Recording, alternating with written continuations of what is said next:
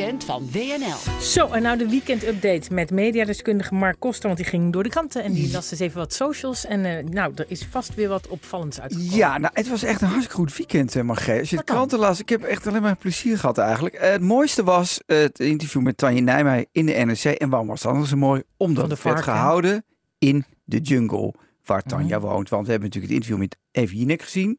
Met een livestream. Dat ging hartstikke goed. Ook goed interview. Wel veel kritiek op van de mensen die vinden dat we haar geen aandacht moeten geven. Maar in dat NRC-interview gaat ze een stukje verder dan bij Jinek. Even Jinek deed goed haar best. Vroeg ook van, ben jij tegen dat geweld? Ehm, daar ging ze eigenlijk niet zo op in. Hè? Ik weet niet of je het gezien hebt. Ze, was, ehm, ze draaide er een beetje omheen. Maar in de NRC zegt ze: Kijk, achteraf denk ik meer na over de humanitaire kosten van de oorlog in Colombia.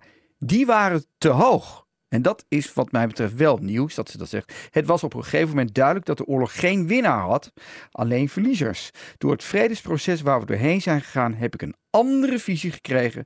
Ehm, dus dat vind ik wel aardig dat zij dus toch daar iets meer spijtbetuiging. Dat hij- doet ze niet echt, want ze zegt Nee, ook want van, daar, daarmee haalden ze het nieuws dat ze juist helemaal geen spijt Nee. had. Terwijl er zelfs een kind was gedood Ja. in, in een actie waar zij bij betrokken Ja, was. ze, de, in, in, in dat interview vertelt ze ook dat ze een bus wilde opblazen en dat dat ook gebeurde, maar dat er gelukkig geen doden waren gevallen. Je bent natuurlijk niet goed bij je hoofd. Dus, ehm, Ja, maar ik zeggen, dat is toch gewoon krankjorum om daar in die Joram, om daar en dan ook, ook nog zo eh, lachen over doen. Maar dat is het enige wat ik er dan interessant vond. Maar het mooie vo- vond ik ook dat het interview zich afspeelde in een blokhut die zij zelf aan het bouwen was op basis van YouTube-filmpjes. Nina Jurna, de verslaggever ter plaatse, is daarheen gegaan. Ze zit aan een houten eettafel met koffiedrop en stroopwafels gekregen van een Nederlandse vriend die in Colombia woont in een half afgebouwd huis zonder dak en met nauwelijks muren. Samen met haar Colombiaanse vriend Boris vervoeren ons hier veilig dan in de stad. En ze vertelt dat er heel wat FARC, ex-FARC-strijders gedood zijn, ook na het vredesproces. Hun, hun hu- huis bouwen ze zelf op basis van instructieve filmpjes van YouTube. Ehm, nou ja, laten we, laten we Tanja dan nu voor eens en voor altijd vergeten. Maar ik vond het enige dat ze nog wel iets meer spijt op tand was. Ze heeft geen spijt betuigd, maar ze zei wel... "Dit- kon eigenlijk echt niet. Dus dat ging verder dan Oké, dan Jinek. Dan een heel erg leuk interview met een voormalig collega van WNL, Wouter Laumans. Die, Ja. ehm, eh, en ik ken deze man goed. Het leuke aan hem is dat hij heel veel van horloges weet. En wat gebeurt er dan? Hij weet heel veel van horloges. En dan zie je dus ineens, pak je het parool, opening parool. En het begin van het stuk van Wouter is een liedje van Leeuw Kleine. Moet je eens luisteren. Af en toe een AP, af en toe een AP, af en toe een Patek, af en toe een Patek, af en toe een Richard Mille. En je weet het kost een ton, af en toe een Rolex. Af en toe een AP, af en toe een AP, af en toe een Patek, geen idee waar die over zingt. Ja, nou, dit is dus Leeuw Kleine. En die zingt over zijn horlogecollectie. En je weet wat er afgelopen weekend is Rolex weet ik dan nog wel. Ja, hij is beroofd Ja. van zijn horloges. Maar Wouter Laumans weet alles van, van deze hele industrie. En wat is nou het geval? Als jij een horloge koopt bij de juwelier of bij de horlogeman.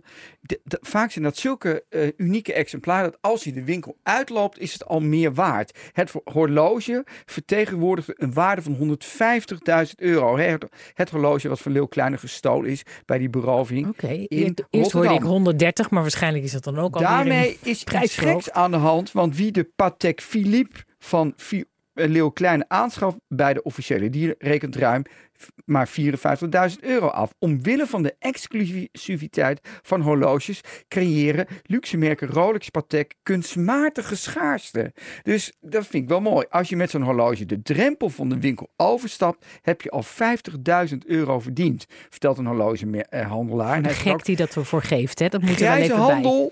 En daarmee doet hij op de grijze handel. En dit blijkt dus, deze, deze mensen worden flippers genoemd, die die horloges dus kopen en meteen doordoen. En dat is gewoon een heel nieuw businessmodel, nou, met de lage rentes. En op Chrono24, dat is een horlogewebsite, kun je elke dag zien hoeveel het waard is. En ik vond dat een, een mooi verhaal. Ehm, Denk jij niet toen ik, ja, ik had de gedachte dat dit moet iemand hebben geweten die hem kent, want wat voor horloge het ook is, ik denk nooit van, nou, dat is zoveel waard. Jawel, dat bedoel, dat moet dus- iemand dat al weten Wouter nou, in dat stuk fantastisch uitlegt dat, Oh. er dus, dat er dus eigenlijk een soort eh, chrono 24 staat precies op van die eh, Philippe Patek of Patek Philippe, ik weet niet hoe die dingen heten.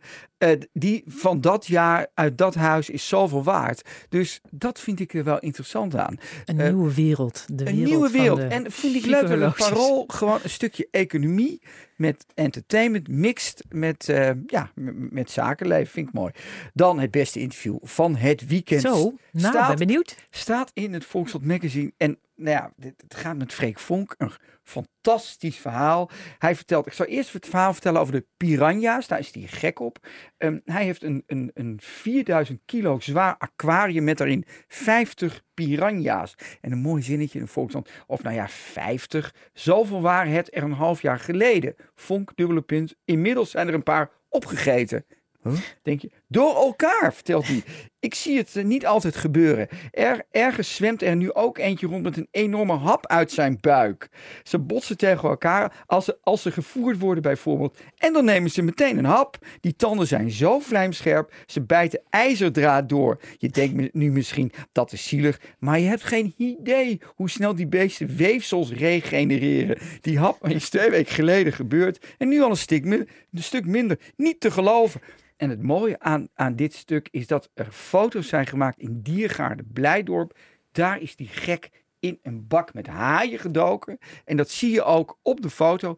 En omdat die foto gemaakt moest worden met die haaien, zijn er vijf duikers meegegaan in dat bassin om die haaien van Freek Vonk af te houden.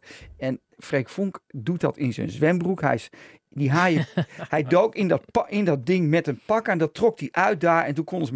En ik, jaloers maak het goed lijf, eh Margreet.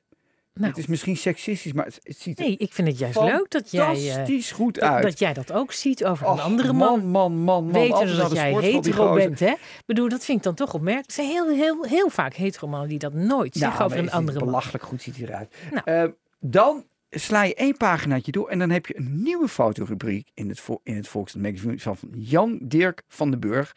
Kende dat rubriekje niet.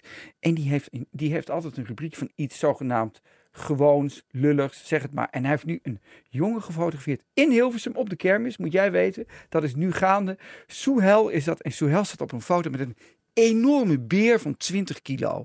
En dan denk je, hè, wat, wat is dat? Maar die wilde die hebben en die heeft hij ook gescoord. Maar nu komt het grote probleem. Die, hij moest daarna meteen werken. Hij had dat niet goed getimed. Ik moet over een uurtje werken in de pizzeria. Ik kan niet eens even naar huis. Nou, dat wordt sowieso even uitgelachen worden als ik straks binnenkom. Maar even een avondje pizza's uitslaan. En dan ga ik naar mijn vriendin met de beer. Dat vind ik dan zo mooi. Zo'n leuk fotobijschriftje. En daar gaat dat dan over. Ehm, dan weer een pagina verder in het Volkswagen Magazine. Die moet je eigenlijk even kopen. Nou, je hebt hem eh, gespeld eh, deze Staat- week. staat een geweldig, gaan staan er geweldige bijlagen in over alle foto's die gemaakt zijn van sterren op het doek. Daar wordt altijd één winnaar uitgekomen. Maar die twee, die twee andere foto's, wat het was gebeurt zelfs er mee? een nieuwsrubriek van ja, eh, deze week in Sterren op het doek die en die. Ja, Het is en- bijzonder dat een televisieprogramma dat voor elkaar ja, krijgt. en, maar het mooie, die, die andere foto's worden verkocht. En de, de Volkskrant heeft die mensen allemaal opgezocht die die foto's dan kopen. En Peter van Slauw, Schilderijen bedoel je? schilderijen, die heeft Gerard Joling gekocht van Ed van der Kooi. En dan denk je, waarom hang je een foto, die- een afdankertje van zo'n schilderij van Gerard Joling in je huis? En ik dacht, nou deze man is fan van Gerard Joling. Helemaal niet. Hij vindt het gewoon mooi. Ik schrik, er, ik schrik er nog altijd van, want het is de schrik van blijdschap. Hang, Gerard Joling hangt bij hem thuis, dit schilderij, boven aan de trap. Kijkt hij elke keer als hij er langs vindt hij dat mooi. Het is een prachtig doek. Ik ben liefhebber van het werk van Ed van, van de Kroon, maar helemaal niet van dat van Gerard Joling. ik, vind, ik vind Gerard Joling absoluut een groot kunstenaar op zijn gebied, maar het is niet direct mijn genre. Ik hou van klassieke muziek.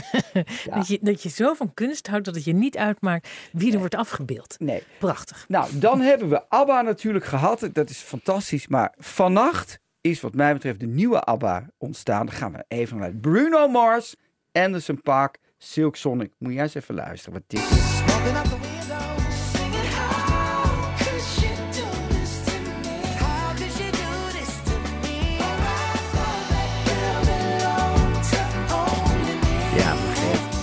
Ik zit hier echt met kippen. Ik zit hier met waar? Dit is het aller, allermooiste wat dit jaar gemaakt. Silk Sonic, twee topartiesten. Het mooie is, dit, dit, dit zijn de Björn en Benny van nu. En die hebben ook een clipje gemaakt. Vannacht uitgekomen. 5,6 miljoen keer bekeken. Ik, heb het al, ik ben daar zelf denk ik een van de... Ik heb dat al zo, zeker 80 keer bekeken.